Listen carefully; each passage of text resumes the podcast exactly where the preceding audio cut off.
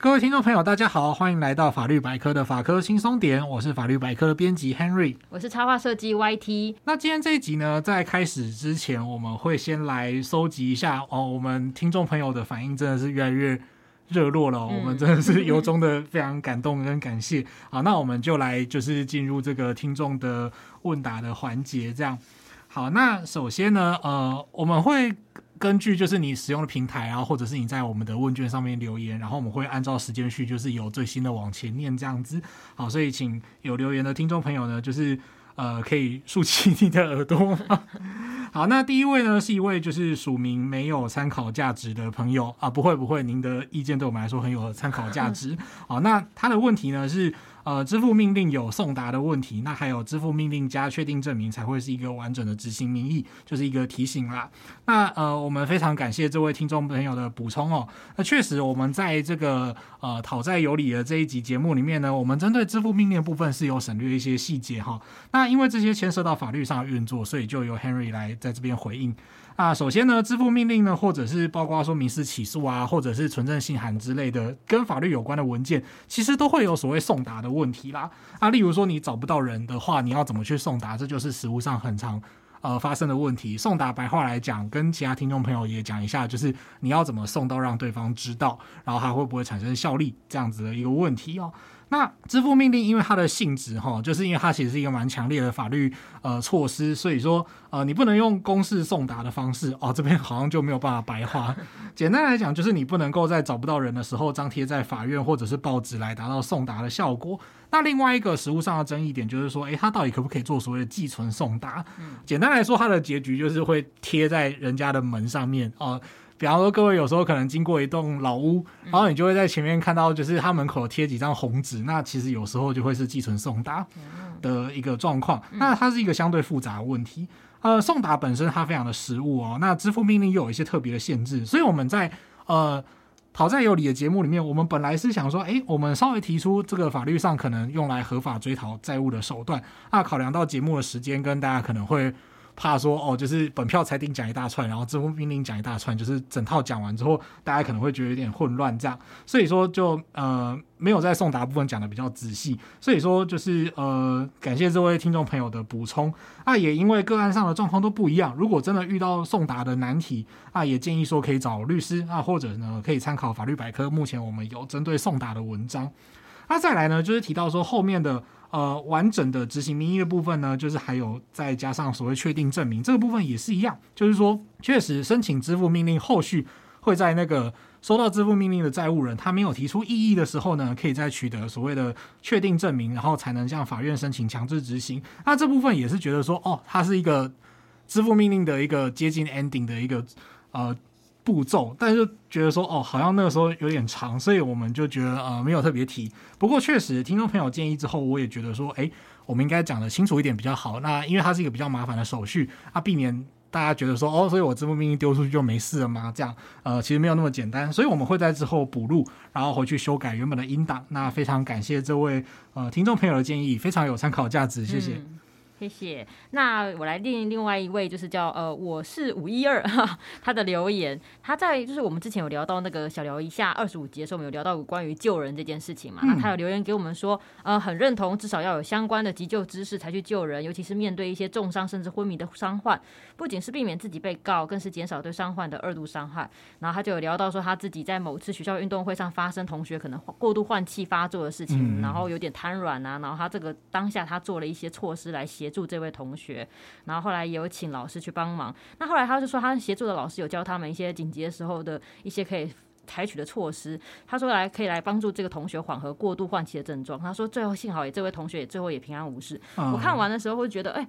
这个听众他真的是还蛮冷静，而且真的做得很好、欸、就在那个当下，因为想想看，如果今天在你旁边的同学突然间瘫软，有些很多人可能都会一时就会慌了吧。对对，然后我就是看他的描述就觉得，其实他真的是很冷静，然后他就是就像我们那一集常常聊的，就是说，呃，最好就是要有急救的知识以后再去协助救人，不然就是有时候可能如果错误的方式，可能会导致对方会更严重。对对对，嗯、我们非常感谢，就是我是五一二，对，那感谢你做了很好的示范，然后还把你的经验分享给我们。对啊，那我们有另外一则。留言是叫做哈哈哈们、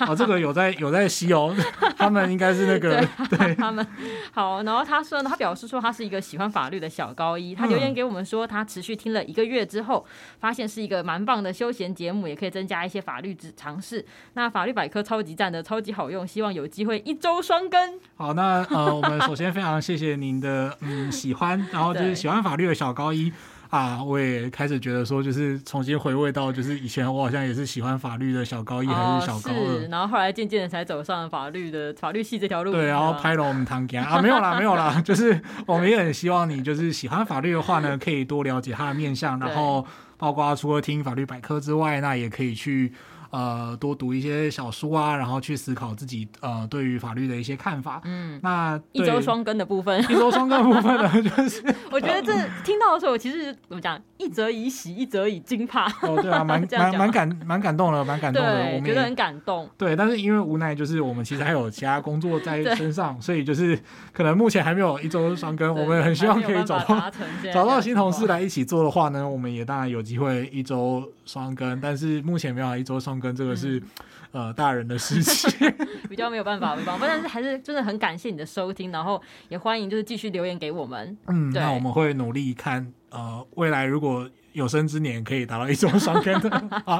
对，非常谢谢你。好，然后另外一则留言呢是这个署名叫等着放假出去玩的沙发马铃薯。嗯，好，然后他留言给我们说喜欢精神疾病里有关小纸条的讨论，嗯、就觉得看到大家的留言真的觉得很开心，就是觉得做了这件事情，我们在做的当下准备了很多，然后呃听众听完给我们的反馈，就算是就是也觉得说哎、欸、觉得好有趣好玩，或是从里面有学到知识的话，我们都会觉得是一件很开心的事。嗯，对啊，而且就是关于说听众朋友写给我们这些小纸条，我们也真的会觉得说嘿很感谢。第一一来就是说呃其实我真的也没有想过就是会有那么多人来收听，数以千千计甚至上万的朋友有来，就是下载收听次数来看的话，就是有这么多朋友愿意来听我们拉嘞对，然后跟就是分享自己学到的什么东西，然后跟分享自己的专业，然后给我们指正，这些都是很好的回馈。那我们也真的很希望就是各位听众朋友可以多给我们一些指教或建议也好，那呃也让我们知道自己有哪些不足，或者是有哪些做得还不错的地方，那我们会继续努力，谢谢。嗯、那接下来呢就是呃一位呃这位是我们的阿威瑞嘛，就是忠实听众，A, 对 A W E I W R I 这样子。呃这位朋友真的是可以私讯偷偷私讯我们，就是你的真实姓名还是联络方式之类的，我们我们觉得很想寄明信片给纪念明信片之类的东西给你。好，那他提到说呢就是呃我们的第四季第八集就是关于呃人人生如戏，戏剧里面的法律人都是真的吗啊、呃他聊到说虽然感觉到不敢得罪当红喜剧，我现在就来得罪一下那个什么欸、那部叫什么、啊、我, 突我突然忘记了糟糕、啊、完蛋了，我们光这件事情就在得罪别人、哦、反正就是什么 圈, 圈圈的算法好圈圈的算法、啊、好那呃这位就是这位忠实听众呢还有聊到说从法律工作者来看律政的角度来看律证剧的话呃当然我们会觉得不合理，然后也可以理解戏剧，那就是说 Henry 的话很感人呃其实我都没什么感觉，因为我录完了都很累就是啊我已经不知道我刚刚录过什么，到底讲了什么话对，那总之呢他说就是重现我的话，就是从剧里面看到核心的概念，就是说实务工作者他们面对的当事人跟纷争是复杂多样的，那过程当中会遇到很多的困难，在剧中我们可以看到说实务工作者是怀抱怎么样的信念跟怎么样的努力去做事情这样子。对，就是这个地方真的蛮感人的齁，就是其实呃就我在做实务工作的朋友来讲啦、嗯、我觉得他们的热情就是呃就是在每天逐渐的消长、oh. 就你有时候遇到什么样的案子他们就会很感动，然后会觉得说想要去努力的去做好这个案子。对，那如果是遇到那种呃，就是世界上什么人都有啦，其实呃，如果你以律师来讲的话也是服务业 啊, 啊, 啊对，然后以法官检察官来讲某程度上也是一种照顾业啊、oh. 就是保姆业这样你有时候就是会遇到一些呃，可能没有办法好好跟你对话沟通的人，然后这时候他们就会觉得心很累、嗯、但我想就是其实大家都还是秉持着一个初心，就是说哎，我们是想要抱持着什么样的心态来做呃法律工作，或者是来推广法律知识，那我们会想要尝试去努力这样子。嗯，那下面另外一则留言呢，是一个署名叫卢小姐的，然后她写写说九月份要开学了，我申请了法律系在职专班。多听、啊、打岔一下，对不起，就是算算时间，这位呃已经开学已经开学了，辛苦了，要加油。对，他说多听我们的节目真的让他学习到很多，那 Henry 讲的冷笑话都让我想笑，最厉害的是 Y T 都接得起来他的冷梗，请加油、呃、好我都算有接像接话网有接住你的梗哦这个呃呃卢小姐可能就是嗯没有听第一季吗？哦，对第, 第一季真的超尬的，对不起，真的是很惨烈，尤其第一季第一第一集第零集我已经忘记了，对，那个不堪回首啊，对，就是不要想起来比较好那呃这个地方真的是我觉得很佩服、嗯、呃 Henry 自己以前在当研究生的时候其实也有当过呃在职专班的助教、嗯、那那个时候就是觉得说哦，虽然有时候改考卷还是干嘛的觉得会有点痛苦啊、嗯，但是其实后来想想就是说愿意花时间跟心力在平常自己下班正职之后去上在职专班这件事情、啊、真的是很了不起、嗯、所以说呃，不管您是抱持着什么样的信念、哦、想要考试啊或者是想要多了解法律然后去学习，或者是你自己遇到什么事情觉得哦，那干脆这个东西我自己学比较好、嗯、我觉得这些都是很棒然后很多元也都很值得敬佩的动机，那也希望你可以加油，那呃，多听我们的节目呢，希望也对你的学习会有帮助吗？嗯，呃，我我觉得应该是真的多多少少还有一点帮助，应该会有吧。对对对，但是虽然就是如果你要全职考国家考试的话，哦、听我们这个节目不够、嗯，但是呢，呃，如果说有些地方就是想要轻松一点的话，那当然就是。听听我们的节目也是还不错嘛，希望 Henry 可以把什么功力传承给你之类的对对对，非常非常希望你、呃、就是多加油，谢谢。嗯，然后接下来呢是一位署名叫冠霖的、呃、听众朋友呢，他是说他曾经就是跟我们分享，他要跟我们分享他个人的经验，因为他曾经在就是精神医学的领域上面工作。那这一集呢，他是要分享关于强制住院，呃，也就是精神卫生法那一集节目的一个心得。嗯、那强制住院呢，他聊到说，医事人员是不太喜欢收强制住院的病人，因为呃工作量比较大，然后评鉴的话呢，也会去抽查他们的部分的病例。那、嗯啊、而且呢，医生就是他们就会因此就是说，哎，说服病人去做一些举动，例如说自愿住院啊，或者是说就是。是打镇定剂之类的，然后让病人就是呃可以先待在家里面休养啊、呃。这个地方呢是非常感谢这个冠霖的回馈哈、哦。啊、嗯呃、，Henry 自己也有亲朋好友是呃精神科的医师人员，虽然开录之前还来不及请教他们啦，不过可以了解您提出来的呃一个回馈哈、哦，就是说收治精神疾患者确实对于医师人员来讲是一个很艰难的处境。嗯啊、呃，你可能会觉得说你。第一个就是你要负担风险嘛，那、啊、再来就是说你是尝试要去救他，去帮助他，医疗治好他。可是呢，就是拘束人身自由，你有时候被迫把他绑在床上，然后还会有人说，哦，就是你这样是在侵害他的人身自由。其实搞得好像就是说，以法律的观点来讲，好像都在互相为难。嗯，那其实呃，有这种感受是必然的。我自己在看这个问题的时候，我也是觉得非常的挣扎，就是我们要怎么样去衡量，就是在呃。医学医疗资源的分配，然后跟法律的规定上面，那也非常感谢冠霖跟我们分享实务上的状况。那当然就希望说，哎，政府和还有相关单位可以在这个议题上面投入更多的专业的研究，然后跟提供适当的资源来处理这个问题。嗯。那我们还有一位这个匿名听众呢，就是之前我们有一集是讲到有关民俗疗法的部分嘛，对，对，然后还有留言写说，呃 ，Y T 感觉可能跟我一样是脊椎侧弯，我从骨盆那边就开始歪，所以影响到整个上背，然后肩颈都算相应酸痛，还是要注意身体。我有去做物理治疗跟推拿整骨有比较好。哇，我看到这个留言觉得真的超感动的耶，对，感谢除了 B B 同事更关心 Y T 的人出现，觉得很感动，而且你真的很厉害，竟然从我就是那个。录音的内容里面居然可以推测出是脊椎侧弯，没错，你答对了。嗯，对，因为我后来去给师傅瞧的时候，他有说，就是我连骨盆也是歪的，然后脊椎侧弯，所以就是可能跟症状跟这位听众是一样的。对，那我现在也是有比较好，也是去做了一些推拿整骨的部分啦。嗯，好，那也希望这位听众朋友就是要保持身体对身体健康，希望身体能越来越好。对，谢谢。好，嗯、那接下来呢，呃，我们非常感谢呃一位署名叶医师的呃这位听众朋友呢，嗯。呃、应该真的算是前辈了哈。好，那同样也是在聊就是推拿整骨然后民俗疗法这一集。那这一集呢，呃，叶医师提醒说，就是医疗行为跟医疗业务呢，对 Henry 非常的不好意思，就是我居然在节目里面非常肆无忌惮非常失礼的说啊，这个在法律上就是差不多这样子。好，那叶医师就呃来函指正哦，就是说叶医师举例到，诶，医疗行为并不等于医疗业务，例如说爸妈帮小孩拔乳牙这件事情是医疗行为、嗯、那并不是从事医疗业务、嗯、这个时候不会有违反医师法第二十八条问题。那也没有错，如同呃我后来做又再重新做了一次功课，感谢叶医师的指正，医疗行为它是以治疗矫正或预防人体疾病伤害残废或者是保健为目的所做的诊疗、诊查跟治疗行为。哦，对不起，这段好长。对，然后医疗业务呢，则是以这个医疗行为为业啊，不管是主要或附属的业务，只要你在职业上有机会替不特定的多数人做医疗行为的话，都属于医疗业务。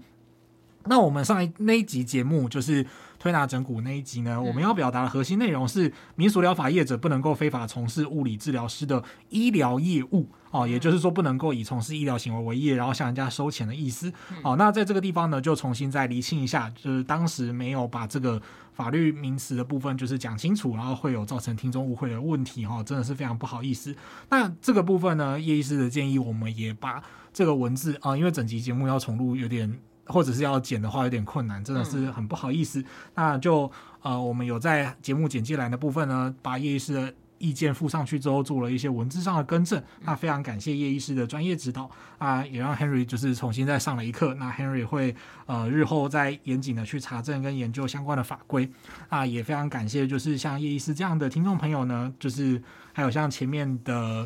呃，没有参考价值，没有啦，真的很有参考价值。就是听众朋友呢，对于我们节目有什么，哎，你觉得好像有什么地方讲漏了、嗯？那他当然有一方面可能是因为我们节目长度的考量，那另外一方面也可能确实是我们呃做功课的时候有需要再加强的地方。那都很欢迎听众朋友来指正我们啊、呃，您的指正是我们进步的动力，我们在此就是非常由衷的感谢。真的好。啊，接下来都是 Henry 的朗读时间，没错。对，因为接下来有很多问题呢，呃，听众朋友的问题都是跟呃法律有关系，对、嗯，所以就是只好由我来当代表来回答。接下来这位朋友呢，署名不告诉你，呃，感谢他的，感谢您的来函哦。虽然您很害羞，所以不告诉我们啊，不过这当然没有问题了，嗯，啊，就我们没有一定要收集您的个资或是什么之类的哈。好，那这位听众朋友呢，他遇到的问题是说，诶，他是工厂的作业员，最近呢，因为跟同事有一些呃相处上的困扰，所以呢，在考虑有没有法律上的问题哦。这同事呢有两位，那一位呢就是一位中年的大姐，然后另外一位是外籍移工。那这两位呢，可能都会因为情绪的关系，会去怒骂同事。嗯、那而且这位朋友呢，就有聊到说，哎，这个两位同事的情绪已经让他就是感到心生畏怖啊，然后压力需要。压力很大，需要去就医。那想要请问 Henry， 就是有没有透过法律解决的方法？好，那 Henry 就来了这样子。好，那首先呢，就是非常呃，真的是非常辛苦哦。嗯、就是呃，我了解到说，其实职场上的一些对职场上这种状况，其实呃，真的是遇到了会很头痛。对啊。那当然，就是我们没有办法直接针对您的个案做回答啦，因为我们也看不到您的证据。那跟就是实际上的状况，不过呢还是这边聊一下两个解决的方向。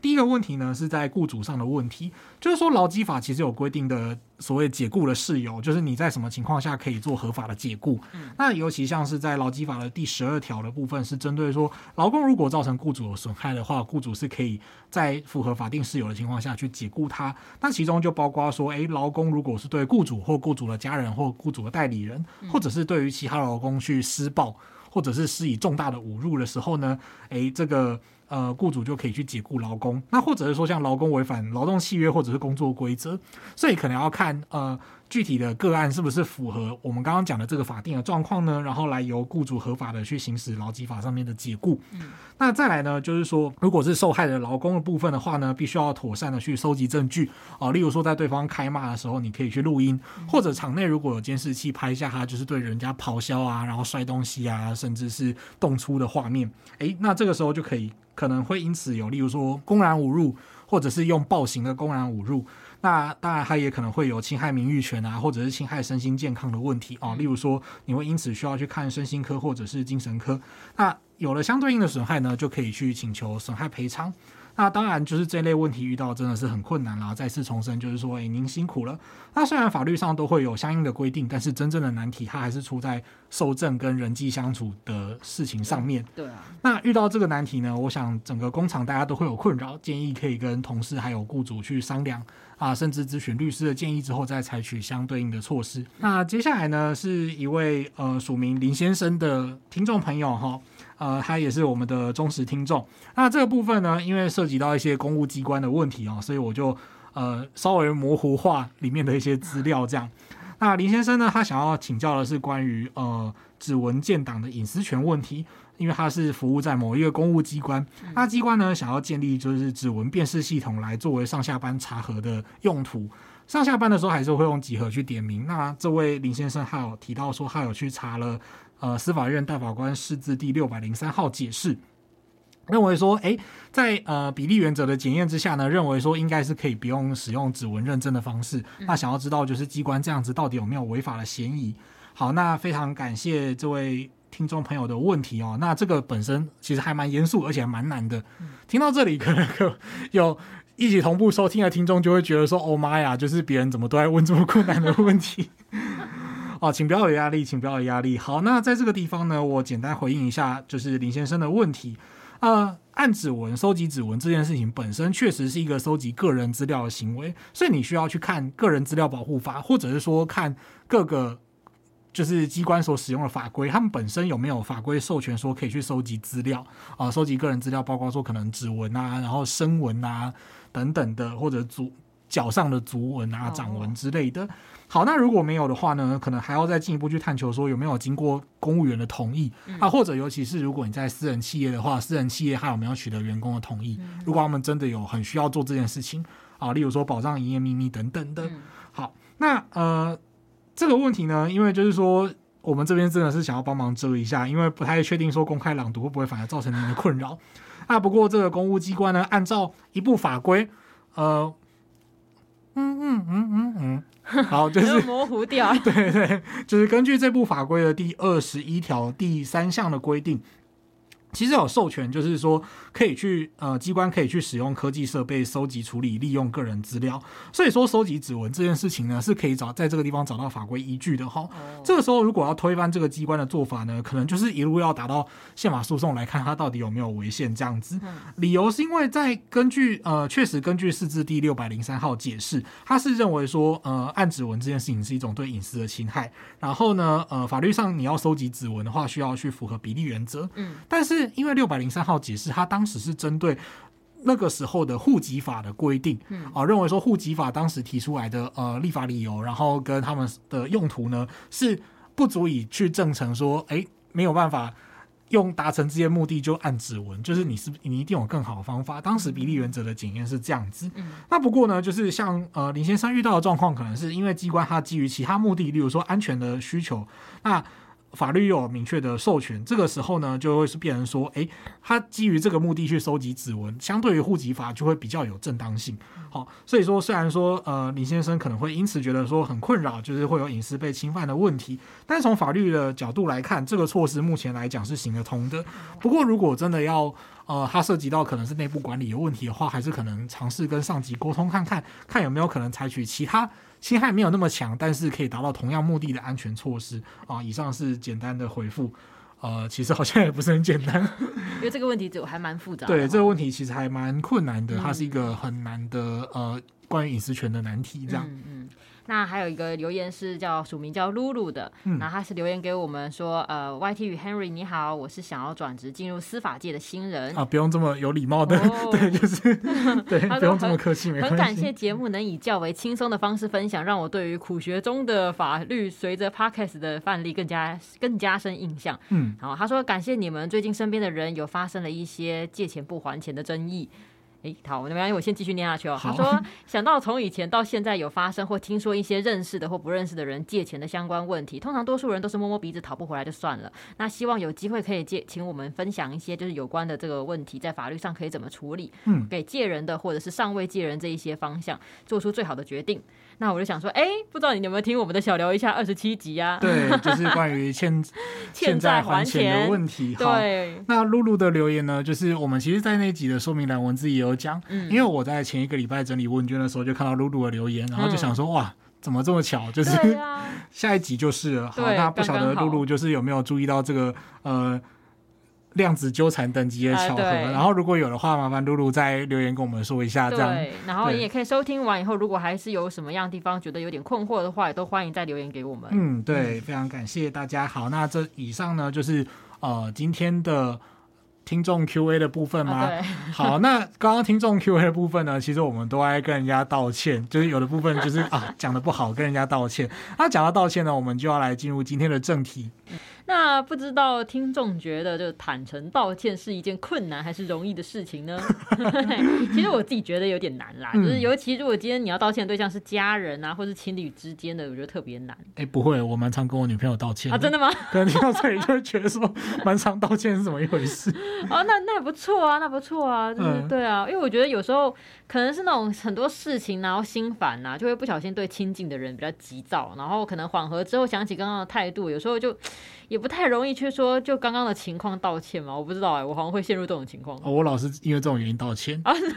因为我说就是会脾气特别急躁所以你可能就是十分钟以后会跟他好啦对不起嘛好好，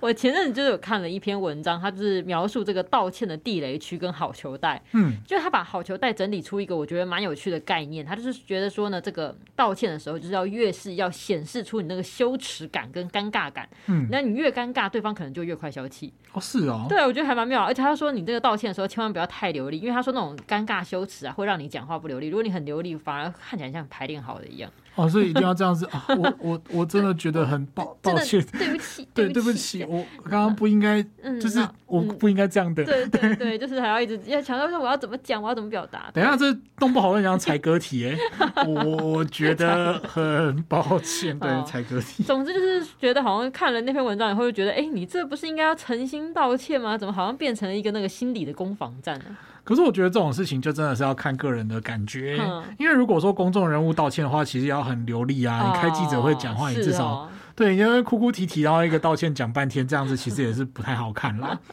不然很像在演，而且这种事情就是父子骑驴、嗯、你太流利的话他可能会被骂说哦你是精心排练、嗯、然后太结巴的话是虚情假意、啊、真的呢，然后有过于情绪化的话又会被说演技精湛、哦、对, 对，然后太冷静的话又会说没有诚意、哦、对我觉得这真的是蛮难的，对，这实在太难了。好，那我们为什么会来谈道歉这个问题呢、嗯、呃，其实是因为我们就是改制宪法诉讼法上路之后，在今年就是宪法法庭呢做出了一个判决，那这个判决是关于所谓的强制道歉违宪、嗯、那至于说它的法律争议我们会在后面详细的跟各位听众朋友说、嗯、但这也引发了一个问题，就是道歉这件事情在法律上到底会有什么呃案外案啊，或者是说它到底原本是怎么规定的、嗯、我们就来谈一谈这个问题哦。第一个我们就来就来谈说哎，就是其实你逼别人道歉这件事情可能有时候是违法的、嗯啊、千万要注意。然后第二个呢就是法律上到底可不可以要求别人道歉，就是现在的道歉在法律上有哪些规定。第三个呢就是说哎，为什么法院针对这个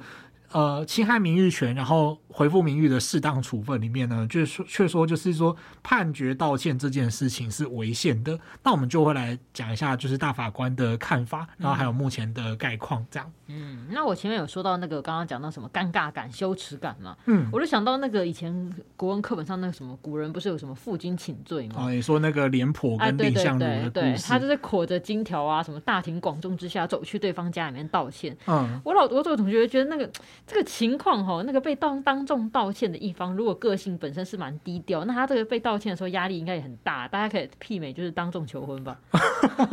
那种感觉。而且就是如果你现在就是你现在要做这种事情不太可能了啦，比方说你要搭捷运去那个你背着一个金条可能就在捷运站外面就被挡下来，先被抓走我跟你讲对，就是要搭大众运输的话就是会被挡下来，而且那还会刺到别人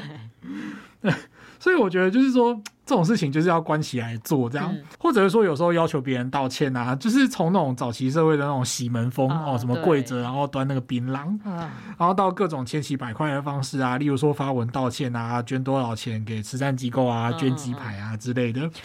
其实我觉得这都反映出道歉其实是一种解决纷争的方式、嗯哦、就是说如果道歉有用，大家都讲开了啊，那就不用上法院了这样、欸、其实说真的，对，如果道歉能解决的话，那还算蛮容易吧。对，不是后来还有一个就是因为成人影片造成了迷因，什么道歉时露出胸部不是常识、啊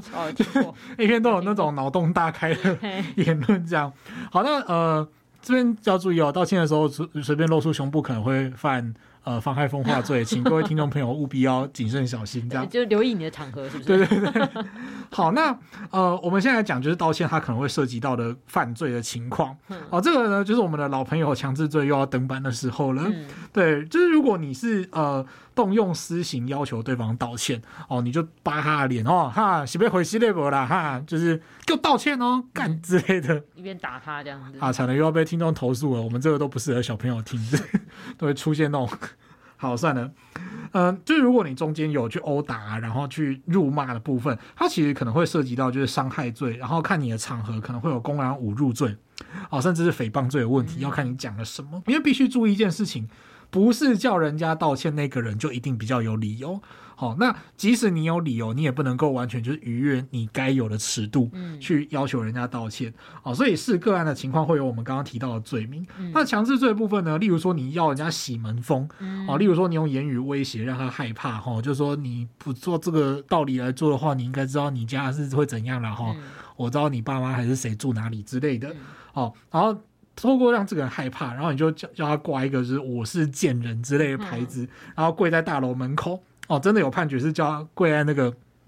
大楼门口，然后让往来邻居都看得到我是贱人这样子、哦、呃，当然那个牌子不是我是贱人啊，但是就是要他跪在大门口、嗯呃、我是觉得这不行啦吼、嗯、那早期的话可能是那个村庄的那个就是出入口这样子、嗯、那这个情况可能就会被认定说哎、欸，其实是太过度了、嗯、其实等于是用胁迫的方式让他用过度卑微的方式来道歉，这个时候其实可能会有强制罪的问题哦。其实洗门风这个如果大家有看那什么、呃、民间故事啊，一些早期乡土剧，我觉得还蛮常见嘛。对，尤其其实洗门风这件事情好像蛮多是发生在女性身上，就是可能早期女人一怎么样啊就要被拖出去说哎你这个洗门风，同样的情景可能会说哎这男人是风流，女人就该死，我觉得真的蛮可怕的、欸、哦，对，性别上的问题也很严重啊。不过也是有那种男性就是如果是小王的话就是会被挂着那个奸夫的牌子、哦、对, 对对对、嗯，那呃，如果要求的道歉的方式是 OK 的，嗯啊，然后用来威胁的条件又合法的话，那其实是没有问题的、嗯、啊。例如说，你现在要跟我说对不起，如果你不说对不起的话，我就报警、嗯、啊，这个是可以的，这个是可以的。嗯、那再来就是要聊聊，就是大概发生在两年多以前的事件，嗯，这个事件 Y T 真的很喜欢，就是对，跟 Y T 分享过之后，Y T 就有时候会拿这个出来讲。那这件事情呢，它其实最早是在 Dcard 上面爆出来的、嗯，我看了一下新闻，好像版面不是很多，所以这边跟听众朋友简单说一下哦。故事是这个有一位女学生，她发现她自己的 I G 美照，就是穿着呃泳装的美照，就是被截图之后分享到一个叫做霸社哦，霸是霸王的霸，嗯嗯，呃，这个霸社好像还蛮恶名昭彰的。我在这里诚挚向各位听众朋友推荐直男行为研究室。你现在是业配吗？对，直男行为研究社，拜托赶快来找我合作，我超崇拜社长的。好，拜托，就是呃，这个霸社呢，这个霸社是什么，我就先不说了，大家可以 Google 一下。不过，嗯、呃，它因为里面有些行径基本上就是犯罪啦，所以我个人是觉得非常的不欣赏，非常不欣赏。好，那呃。传到这个霸社里面之后呢，有很多人就去传了这个 I G， 用 I G 功能传了这个性骚扰言语给这个女学生。嗯、那这个女学生就很生气嘛、嗯，一开始想说，哎、欸，我怎么多那么多粉丝？就一看，全部都是来性骚扰的，她就很生气。然后发现这个始作俑者就是截她 I G 的图去分享到这个霸社里面的人，她就要求要跟她跟要求这个人要道歉。嗯，其中道歉的内容是这个男的必须要到嘉义火车站去举牌，就是说。喊，然后喊说对不起，我不该性骚扰别人，就在车站这样大喊，对，要在车站这样大喊，然后喊到就是车站里面的人都听得到为止、嗯、然后要一个小时，然后每隔几分钟就要大喊之类的、嗯、好，那当然对方就是呃拒绝、嗯、好，那这串讨论呢，就是这段讨论的下文如何，就是可能还可以继续追踪啊，我没有再特别追踪这样子，就是后来好像也没有真的这样道歉，但其实我们也可以观察一下，就是说呃当然我觉得那篇的留言底下你也是可以去观察他的大家的性别意识好不好这样。嗯，我这一串就是那时候被你分享到，然后我觉得哇，就是哎、欸、他讲了说就是他要叫他道歉嘛，不然他就要报警。对对，那时候我就觉得蛮好奇，哎、欸，他这个这个做法这样是可以的吗？对，我主要观察的是性别照妖镜的部分。好，那这个行为他因为还没有经过法院认证，不过我大概可以就是用我们用强制罪的基本概念去套一下，就可以知道说，哎、嗯欸，如果这个当事学生这个女学生她并没有另外用私刑的方式要求对方道歉，嗯，哦，单以提出这样的要求来讲的话没有犯法。嗯、那如果成真的话，如果对方真的愿意用这种行为来道歉，那其实双方愿意的情况下，一个愿打一个愿挨是 OK 的、嗯啊、例如说实务上也曾经有一个案例是呃，有一个乘客他在搭车的时候就是觉得司机在整他、嗯、然后就直接骂他五字经之类的，什么干你娘鸡掰之类的、嗯、哦，这段真的是不好意思，就是为了要了解那个案例事实、那个、必须要重现一下，就是他到底讲了什么。五字经五字经也有很多种啊，我爱我爱你，我永远爱你之类也是五字经、嗯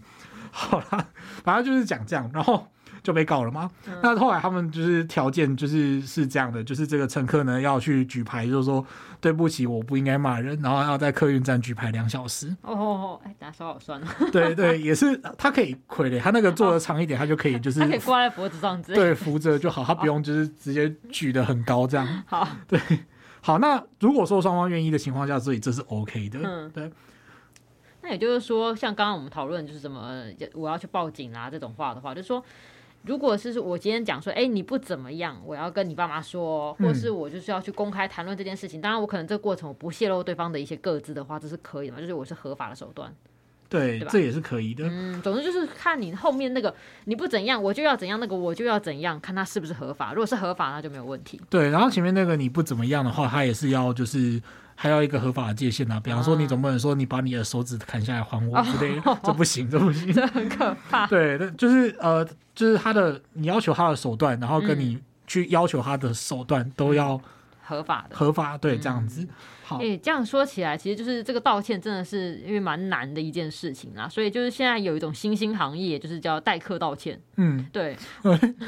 我去查以后就觉得哎、欸，这代客道歉好专业哦、喔嗯、就是他的那个员工的年龄是有高有低哦、喔，然后会按照客户的需求，会以客户的这个亲朋好友的身份来前去道歉，就有不同的道歉路线、啊、像什么有的是什么卑躬屈膝型啊，有忠厚老实型的，就是他会看说哎，这个你要道歉的那个对象他可能会是走什么样的路线来决定哦，所以比方说就是 Y T 做错事情，然后我就是要装作是你的谁，然后陪你一起道歉，陪我一起去道歉这样，然后增加那个就是道歉的那个效果。哦，这样、哦、对，然后他就是那个员工还要经过员工训练才能正式上路，觉得真的是商业动那个脑筋动很快、欸、这个员工训练是包括、啊、还有什么要被骂半小时啊什么之类的，然后不能回嘴啊，被打、啊、不能还手之类的。这听起来好像以我自己当过兵的经验来讲，我当过兵的好像蛮适合的嘛。以前当兵的时候都被人骂、欸、他说的薪水还不错哎、欸。哦，真的吗？对啊，可是我觉得要被打这件事情可能要考虑一下。对，糟了，会不会有生命危险？对啊，就怕会这样。结果想说哎、欸，这在台湾有查到好像是今年年初开始有这个新兴行业的、哦、是哦。对，然后我就想说哎、欸，在台湾有这新兴行业，那我 Google 一下，我觉得哦，果然不意外的发现日本很早以前就有这个行业了。嗯，对，他还可以就是依据客户要求你提供各种的腔调、身材、年龄去做指定，嗯、而且你你也我们大家都知道，那种日本的道歉其实是分得很细啊。对，他们不是那种各种，然后到最严重就是什么大家俗称的土下座嘛。哦、啊，对，趴在地上那样。土下座这个在日剧《半泽直树》里面非常有名、啊啊，真的。都给扎西德克大赛，对，然后你就配合这动作这样子，对，然后下去。对，因为讲到日本人，就是日本人真的是一个很嗯神秘的民族嘛，真的。对，他们就是道歉有分很多种、嗯，或者有时候我也是就是在准备这个节目的时候，其实有看就是日本的。嗯，教日文的老师还有分享说日文的一些脉络，这样、嗯、就是什么时候你要用什么方式跟人家道歉，嗯、然后就有讲到说，比方说在捷运上不小心 A 到别人的话，你可以跟他说すみません，嗯，对，但是最轻微的是不是？对，就是一些比较轻微 的,、嗯、的部分，然后或者有时候你跟朋友之间，就是非常熟的要好的朋友之间，你可能可以用ごめん哦，对。轻描淡写一点，对。然后如果是这种小朋友对家长的话，可能他就会说ごめんなさい之类的，嗯、哼哼哼就是呃。对，就是那种很多种讲法，就它会有一些程度的差别嘛，对不对？对，然后像那种日本商事就会在那边哦，我想给他那些，对，就是激烈，对，很激烈。然后就是你在日剧上面看到的那种风格。对，因为我前阵子就有找到一张那个日本人的那个道歉程度，你像你刚刚讲那几句日文，他依据这个道歉程度不同，那个腰弯下去的角度的差别，就从一开始微微弯，然后到越来越弯，越来越弯九十度，然后再下更下去，然后微微的已经伏在地上，然后最后趴在地上。他们是有那种叫饭，就是什么五度。然后十五度、四十五度之类的，对对对，我觉得真的是蛮有趣的。好，然后像刚刚 Y T 讲到这个新兴行业啊，嗯、我觉得时代变了，各种千奇百怪的事都有崛起的机会、哦，真的。就像我们 Podcast 这居然也会有市场，这也是、欸、对，对，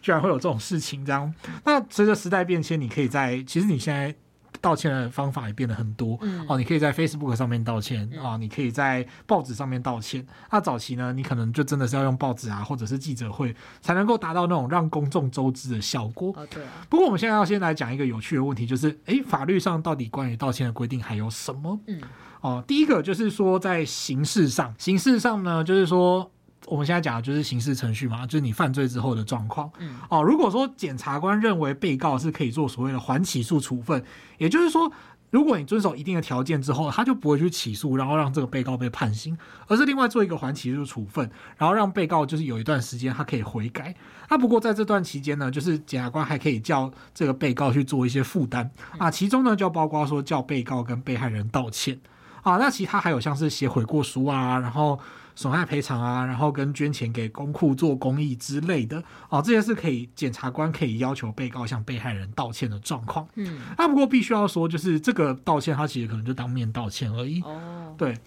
好，那附带到这个不起诉处分的部分吼，那其实在刑事法的部分还有另外像是缓刑，也有就是命加害人道歉的。规定。那再来呢，就是说再额外补充一下啦，就是在少年事件法的不付审理的部分、啊、就是少年事件法里面有规定到说、欸、少年犯如果就是有什么加害的举动的话呢，啊、他不付审理是一个比较相对轻微的措施，那这个时候就是说做不付审理的裁定的时候呢，可以命这个加害的少年向被害人道歉。那再来也是呃，就是这真的算是有更附带一题的，就是关于行政法规的部分，就是呃，性别平等教育法，性别平等教育法里面也是有规定到就是道歉。嗯、那至于说像民事的部分、哦、民事程序的部分，那就有点不同了哦。呃，第一个是，虽然我们等一下会讲就是判决道歉的问题，不过有时候就是被告愿意向原告道歉，然后来达成就是和解或调解的其中的条件的话，其实也是 OK 的哦。就是比方说出车祸撞伤了还是怎么样之类的哦，这个时候要道歉啊、和解什么的，这个是可以的，就是双方同意的话是可以的。好，那但是呢，我们如果回到就是说在法律上哦，在宪法法庭的判决出来之后呢，呃，就是法官针对说，哎，以前如果是侵害他人的名誉，然后这个你要去做回复他人名誉的一些适当的措施的时候，其中有一项是要这个骂人的人向名誉被毁损的这个人道歉，可是现在不能够再这么做了哈、哦。这个见解就引起了相当的讨论、嗯、这个我们后面会来认真的谈，所以我们等等就会来继续讨论各种就是以前那个年代的道歉的细节哦。不过我刚刚听的时候有点意外，原来就是以前的法官是可以在判决里面要求被告道歉的嘛？对，针对名誉权的部分、哦、对，现在不行 哦, 哦不过你刚刚说到这个登报道歉啊，就是我在想说是任何人只要有需要都可以登报道歉吧，但是像现在、嗯、因为刚刚我讲到有代课道歉这件事情，对，那如果登报道歉反正人也不用出现啊，那我可以用其他人来登吗？我们来讲就是这个道歉内容的问题哦、嗯，跟道歉的人的问题，刚刚 Y T 有讲到、嗯、其实单以道歉内容来讲的话，它可以由双方确认好之后再发出来哦，就先写好那个草稿，然后请确认一下。对，所以有时候你其实可以在判决书里面就看到判决书会写说，哦，就是这个人，对，你要写哪些东西、嗯、要刊载在报纸上面、嗯、你要或者是刊载在 Facebook 上面，你要怎么跟这个人道歉、嗯哦、其实在判决书上是看得到的。所以以前针对那种道歉的内容，其实也是法庭上会有争执的点、嗯哦、因为什么原被告他们双方的道歉内容根本对不起来、哦哦、一个道歉是就是比方说道歉的点是因为哦被骂脏话，嗯，然后另外一个就说哈哈，就是你看，假设他们是因为呃那个什么冷气机有没有越界的问题，然后才会对骂，然后对骂才会有妨害名誉权的问题，嗯，就我现在就哈哈，你看法官要你道歉，你现在要为你的冷气穿过来这件事情道歉，哦，这点不一样啊，对，点完全不一样，那是名誉权的问题，嗯哼哼，对，所以就会变成说呃。就是站成一团这样，嗯，对，所以说胜诉的人也有可能就是有时候他会得理不饶人啊，嗯，然后要求道歉的内容根本就是被告就会觉得说我哪有骂你那么多，嗯，我只不过骂你一句靠腰而已，然后你后面就是讲很多就是好像要我很卑微的就是道歉一些我没有讲过的话，那这样就会变得比较麻烦，嗯，好，那再来呢就是说要求别人登报这一点的话其实是这样，就是不管是谁出钱登报啊，最终就是要回到这个道歉启事的目的，所以要以那个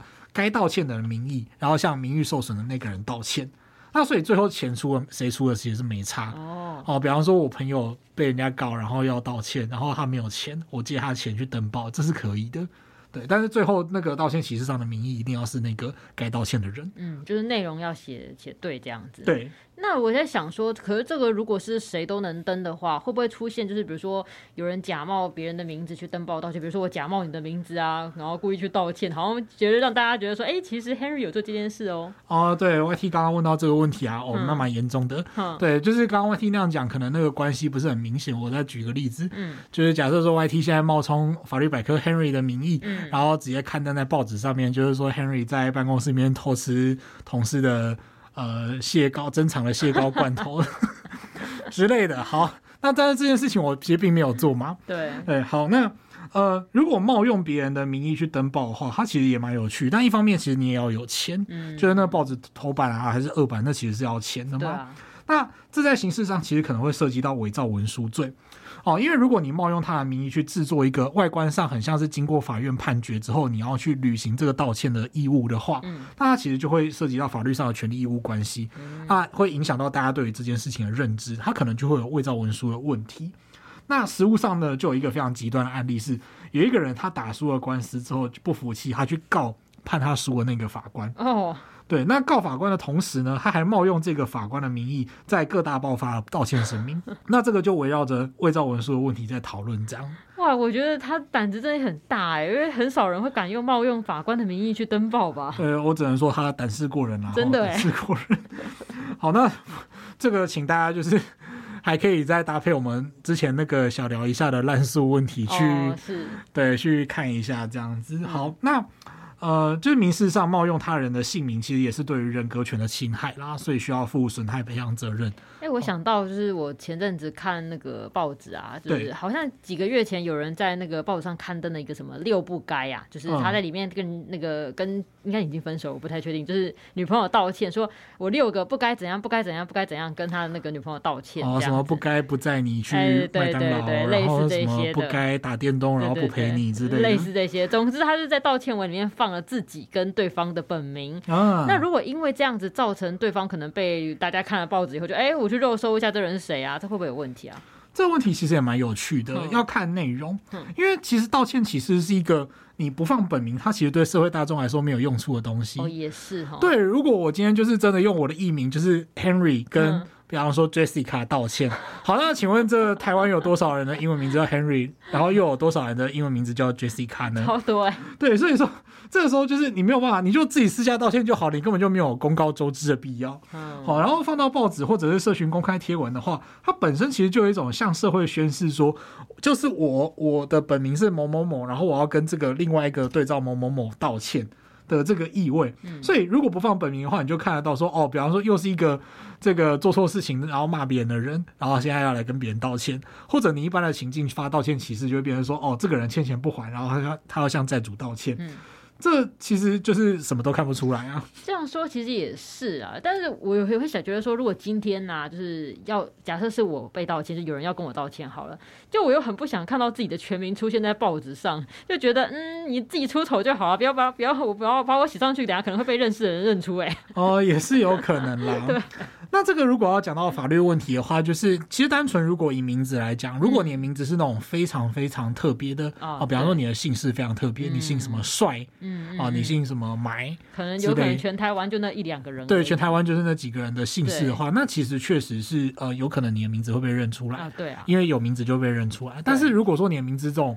呃，其实是那种没有很菜市场名之类的，对，没有那种很罕见的状况的话，其实放名字单纯放名字的话不一定能够辨识出个人、嗯、可是这个时候你不要乱讲哦，因为就是不要再乱讲其他额外的东西、哦、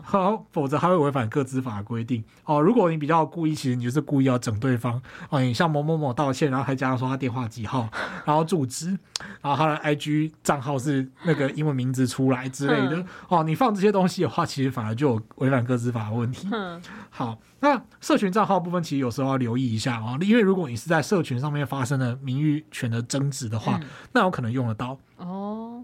对，例如说呃，我们举个实务上的例子，就是馆长陈之汉、嗯、就是这是一位非常有名的健身网红嘛、嗯、大家都应该都有听过他。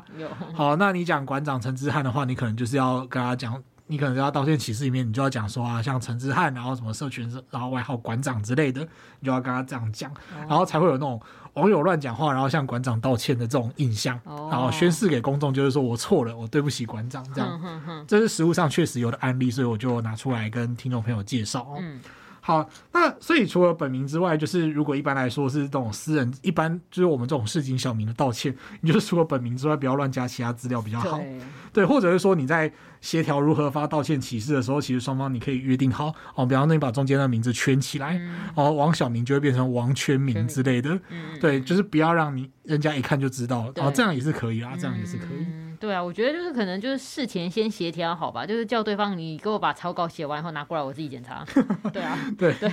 那以前就是法院判决可以要求被告登报道歉嘛，那通常是什么理由下会开出这个登报道歉的判决啊？好，那讲到这个问题呢，首先呢、啊，他必须要，我必须要说的就是，嗯、登报还是在社群媒体道歉这件事情本身，其实很容易跟原告的起诉的要求有关、嗯哦、所以有些原告确实在民事起诉的时候，他就会要求说，你要在联合自由、苹果、中时、中中国时报这边就是通通都看头版来道歉、嗯嗯、他有可能会做这件事情、哦、那当然有时候他的要求就是太过了，人家可能法官就会不准、嗯、这也是有可能的，他觉得说其实你没有那么有名、欸、对不起之类的、嗯嗯、有可能。那所以这都要看个案的状况哦，比方说被侵权人名誉，他假设说他受到很大的损伤的时候、嗯、哦，非常严重，比方说呃今年是二零二二年嘛、嗯、然后关于就是政治人物之间的那个品格啊、哦、还是等等的那种纷争非常多哦，然后如果就是真的有人觉得他严重被抹黑，嗯，那当然就是我们现在是在讲以前就是可以判决登报道歉的标准来讲的话啦，他可能可以要求说要在这种各大报上面发道歉启事、哦、这还可以理解、嗯、那也可能根据名誉受损的程度来决定你要刊在头版或者是第几版。那我觉得还蛮细节的，就是你说可能登哪个报纸啊，登第几版都要规定起来。呃，对，有就是在法院判决里面就是要有这个，比方说你一般人的话可能可以放第七版、嗯、哦，但因为郭台铭、郭董那种或者林志玲、哦、可你可以放到头版，对，有可能，对。哎，那他这个是怎么验收？是要比如说载明几月几号哪一份报纸吗？像 Y T 问几月几号的报纸这个时间限制啊，或验收的问题，其实以登报道歉来讲，你首先要注意到就是登报道歉的事实上问题。嗯，哦，就是呃，报纸的版面是要排队的。哦，对耶，对，每天都有别的头版可以报、啊，有很有很多人，而且有很多人想要轮流排队。我也要对啊，比方说像是怎么讲，呃，假设说以前啦，以前那个年代，什么王建民十九胜。嗯、那那一定是那天的头版，你什么道歉启事滚一边去、啊、头版一定是放王建民的全身照之类的、啊、对。然后像今天的话呢，可能是呃，假如说台湾有选手拿到奥运金牌之类的哦，那当然就是你要放就是头版就放那个、啊、头版是要排队的、嗯、所以我查了一下，其实各个判决面不会去特别指定刊登的时间、哦、对。那不过如果就是该道歉呢，他就一直都没有放，对、啊、这个东西其实是可以强制执行的、哦。要怎么强制执行呢？就是说如果我今天就是要求别人登报道歉，我起诉要求别人登报，然后真的被法院判了哦，登报道歉这样子，那我可以先就是对方迟迟不刊的情况下，我可以先去问价钱，然后或者是我甚至先垫钱，然后让这个法院判给我那个道歉声明呢，就是直接刊载在报纸上面、哦、我再拿那个单据去向对方去强制执行他的财产。哦，所以原告他可以按照就是法院规定好的内容直接去帮他刊登就对了。对，判下来然后你可以自己做这件事情之后、啊、然后才要求对方来就是付钱。等于 我, 我先帮你那个弄完，然后你等下记得再把钱给我。对，反正名义是用他的名义对，没有错。对，那至于说就是后来呃，随着社群网站的兴起，其实用社群道歉这件事情也蛮常见的。不晓得各位，就是各位只要稍微留意一下你身边的朋友，偶尔偶尔偶尔可能会，当然不要是最好啦。嗯，他可能就是真的会突然发一篇文，然后就是本人某某某，然后对这个谁谁谁做了什么坏事、嗯、然后就是特此道歉，然后什么本篇文章不会删，然后权限设公开之类的、嗯、就是都写明可能还要置顶一个月之类的。对，然后你可能要连发三天连发五天，然后你就觉得说哦，你完全就看得出来就是啊这个人好像做了什么做了什么事情这样子、嗯、那当然这也有可能是检察官请他做的，如同我们前面讲的、哦、检察官可以要求向这个被害人道歉作为是一个呃还起诉的条件嘛。嗯，好，那呃这个呢，至于说社群发文他要发多久，那他其实或者你要发在哪里，这些呢也是要综合考量的啊。整个跟登报一样，他双方可能会要去看双方的知名度，然后名誉受损的程度，然后身份跟财力这些因素来考量，所以他其实完全没有一个绝对的标准、嗯哦、例如说以前啊，就是这个都可以讲啦，因为这都是公开的判决哈哈哈。对，大家不晓得还有没有听过就是这个时间管理大师 哦, 哦，这是他的全新绰号嘛，以前是亚洲空干王是那这个啊，到这里就直接讲名字好了，就是这个罗志祥先生哦。那小猪罗志祥呢，他以前就是曾经被一个呃，其实也是网红啦，然后骂说是亚洲空干王，然后就因此就是去呃有这个妨害名誉的官司这样子。然后到最后呢，这个发明出亚洲空干王这个绰号的呃陈小姐呢，她就必须要发这个道歉启事，然后刊载在报纸上面。她就因为罗志祥就是名头很大嘛。谁不知道时间管理大师呢？啊，我好像一直在嘴上。好，对，那所以呢，这个时候就是考量到双方名誉跟财力哦，那所以就会做这个样子的判决。哦、尤其公众人物的话，你向他道歉的时候，你就要用一个传播力比较强的方式，嗯，因为他可能他名声比较大。对对对、嗯。不过说起来，就是说，虽然法院要求必须要登报道歉嘛，但我总觉得实际上道歉的真正本质，如果要讲本质的话来说，应该。就是这这句要求他登报道歉，其实完全看不出来他道歉的真心呢。你可以在里面写得很感人肺腑啊，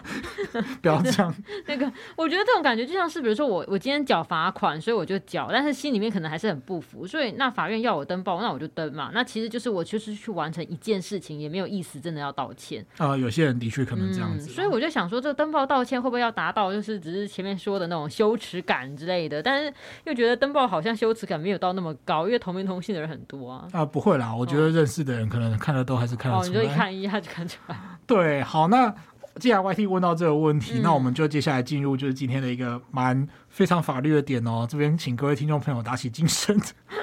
对，我们要来回顾一下，就是这个宪法法庭做出来的一一一年宪判字第二号判决，它的要旨是在讲什么？嗯，好，那我们回到这个问题，就是说，呃，首先这个民法的一百九十五条规定，它其实规定说，就是如果一个人名誉被侵害了，然后他就会请求损害赔偿，然后还可以请求就是恢复名誉的适当处分。那这个在以前的大法官解释里面，其实认为说，哦，这个适当处分是包括说用判决去命这个呃加害者对这个被害名誉被侵害的被害人道歉。嗯，哦，所以说这个时候这个释字六五六号解释是觉得说，哦，判决道歉这是可以的。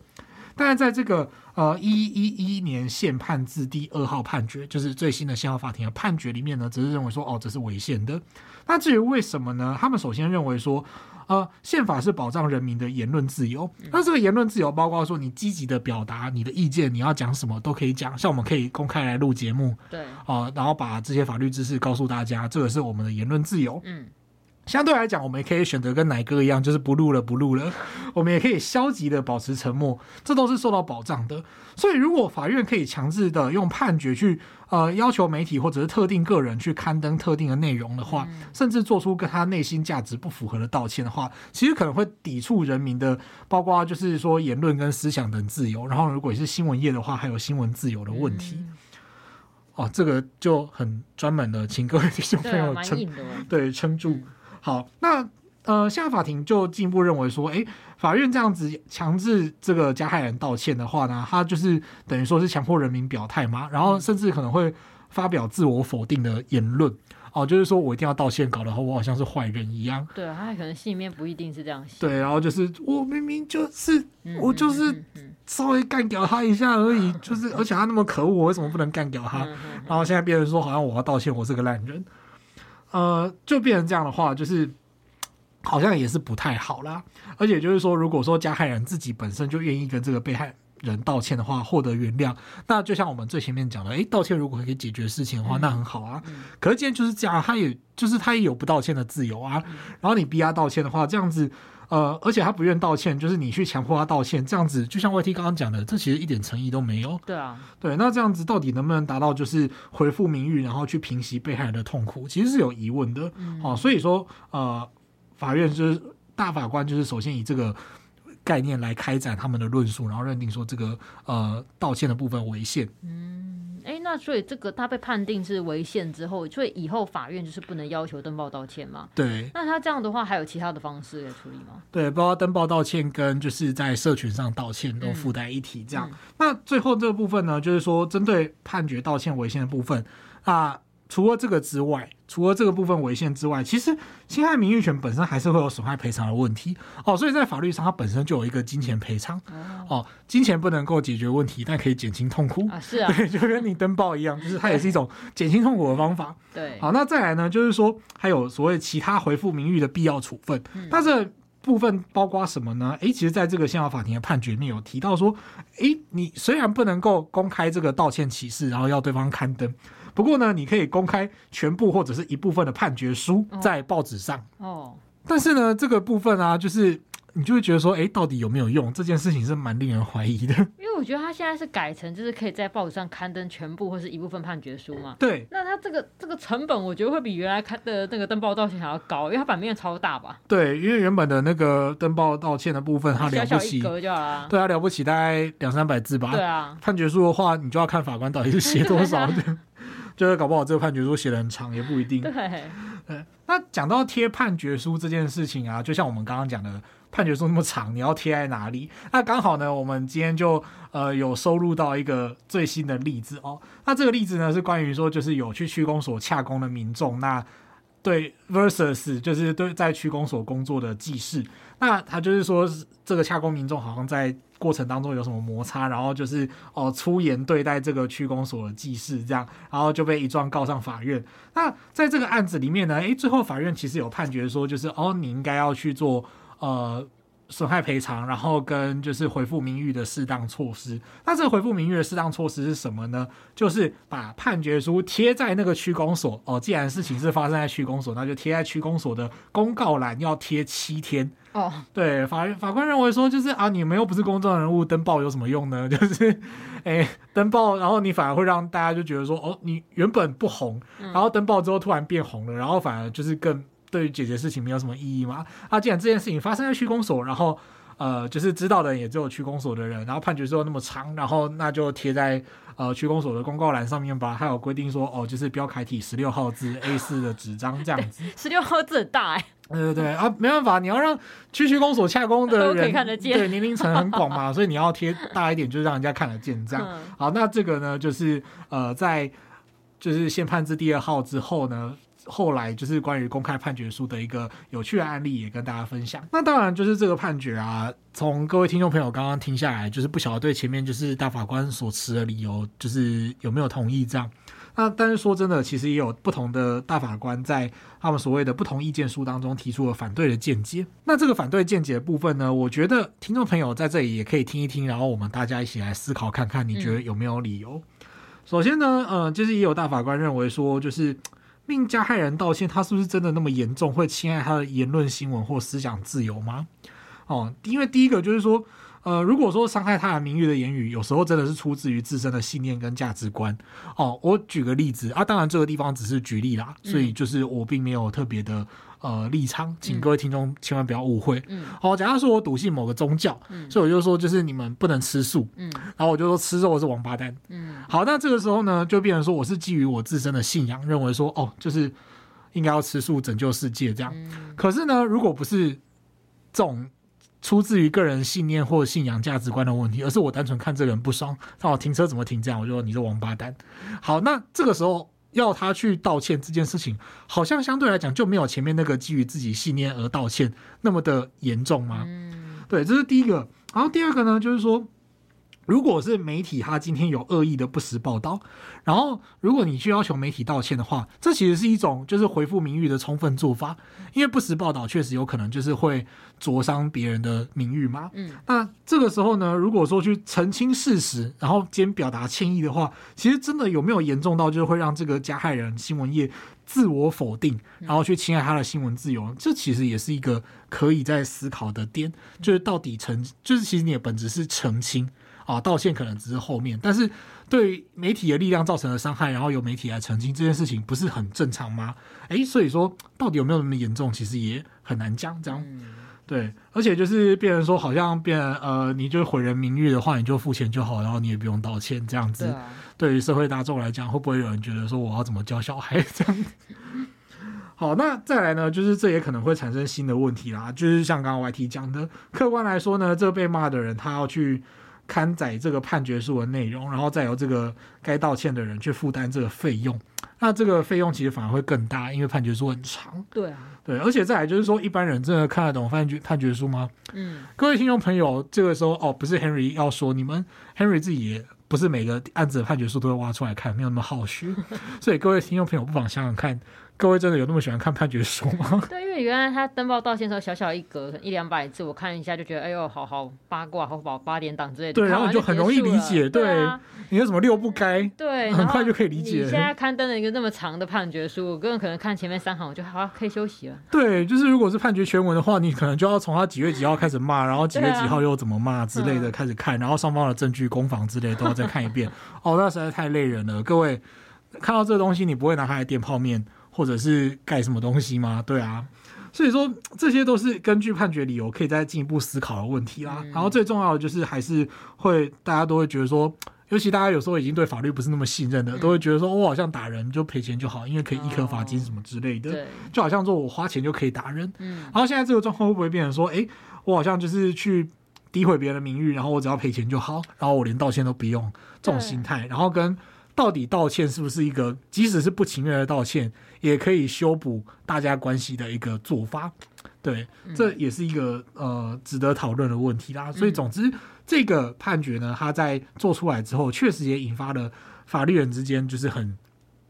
激烈的讨论。那对于一般人来讲呢，嗯，当然就是也不知道各位听众朋友作何感想啦，也很欢迎跟我们说。嗯、啊，不过就是说这个东西它留下了很多我们值得继续观察的地方。嗯，因为我觉得也是，他如果真的是用刊登判决书的方式，就内容那么多，真的是可能看了也没有人看，那确实真的会感觉很像在花钱买一个版面，然后来赔钱了事这样。另一种形式的赔钱了事。啊、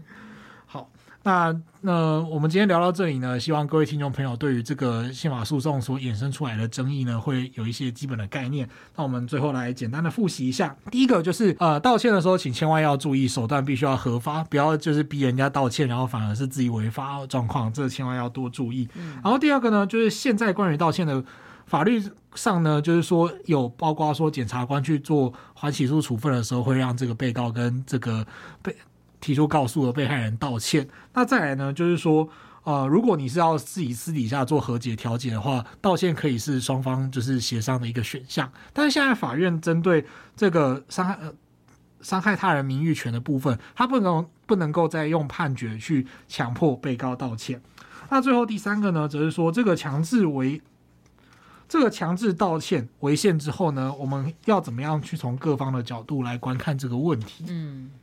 其实我觉得就是道歉，当然它的重点还是要真心诚意啊，对啊。但是偏偏我觉得真心诚意真的是很难确认，所以表面上呢，如果就是让这个道歉的人做好做满，似乎就是可能也足够让人消气，或是达到一个洗刷冤屈的效果嘛，嗯，对啊。但是像那个日本的那个什么土下座，对我来说真的是有点有些有些都真的是有点夸张嘛。对，请再看一次半泽直树，有够夸张。我们录音前的时候 ，Henry 你有分享了一个那个指导土下座 S O P 的影片，嗯嗯，对，他是说什么要道歉的时候先倒退几步，然后跪下。之后呢还要婉拒，这个要婉拒两次之类的，对，要扶起来的时候不能马上起来， 对, 对, 对, 对, 对方可能说哈你起来你要先不 我, 我真的是对不起，然后他说你再起来不对不起你要道歉两次这样子、呃、对，他就是会有一个流程在，我觉得是蛮夸张的，虽然那个流程本身就是搞笑影片 啊, 啊对但是我觉得就是当对方使出土下座的时候，我不知道哎、欸，就是我觉得被道歉的人反而会感觉更尴尬哎、欸，就是觉得嗯这还是说这是他的计划的一部分吗？还好啦，我觉得那个是因为我们真的是不常用不太习惯，对，如果我们是日本人说不定我们就会在某些场合觉得你应该土下座才能、嗯、土下座才能让我就是消除我的那个生怒气之类的，对对对。好，那今天我们这一集呢差不多就到这边了，就欢迎听众留言给我们分享就是你的感想，或者是你有没有什么尴尬的道歉啊，或者你被道歉的经历之类的，对，没有错，欢迎各位听众朋友留言哦、嗯、好，最后记得订阅我们的频道并且按五颗星，如果你对于节目有什么建议或是想法都欢迎留言或是填写回馈单让我们知道咯，如果对生活法律有兴趣或者是有各种疑难杂症，欢迎 Google 搜寻法律百科就可以找到我们，拜拜拜拜。